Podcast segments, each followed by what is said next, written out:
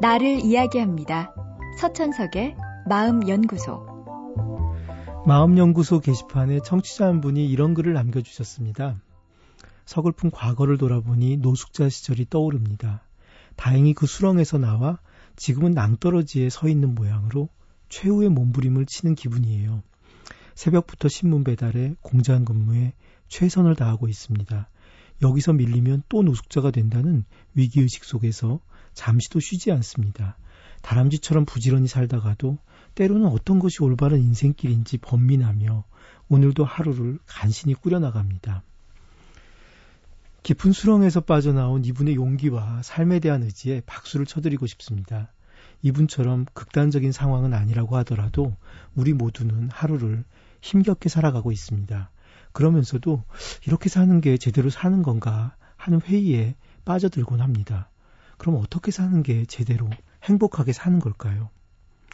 행복이란 밀어두면 나중에 저절로 떨어지는 감이나 밤과 같은 열매는 아닙니다. 행복을 연구한 학자들은 행복을 내 몸에 배워야 할 습관이라고 말합니다. 그리고 행복한 사람은 삶에서 만나는 작은 것들을 소중히 여기면서 더 많이 즐기는 습관을 가진 사람이라고 합니다. 시간과 경제적 여유가 주어진다 해도 행복을 느끼는 습관이 없다면 행복해지지는 않는다는 거죠. 지금이 낭떠러지 안만 갖고 여유가 없다 해도 그럴수록 낭떠러지 바위 틈새마다 작은 행복을 끼워 넣어야 합니다. 억지로 버티기만 하면 힘이 빠져서 손을 놓게 되고 그렇게 손을 놓으면 한 번에 추락하게 됩니다.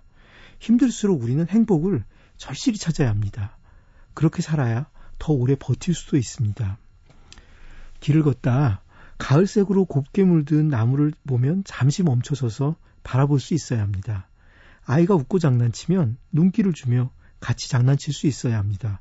불현듯 가까웠던 친구가 생각나면 뜬금없어 보이지만 문자 한 통 보내서 마음을 표현해야 합니다. 이렇게 작은 행복이 반짝이는 순간을 소중히 여겨야 합니다. 우리들은 그런 순간을 너무도 아무렇지도 않게 보내버립니다. 시간이란 상대적입니다. 내게 주어진 짧은 행복의 순간을 길게 살아보는 겁니다. 그 시간에 주목하고 머무르며 충분히 느껴보세요. 하루 한 번이라도 그런 시간을 만들어낼 때 우리 삶의 색깔은 달라질 겁니다.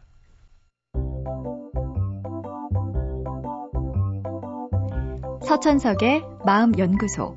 지금까지 정신건강의학과 전문의 서천석이었습니다.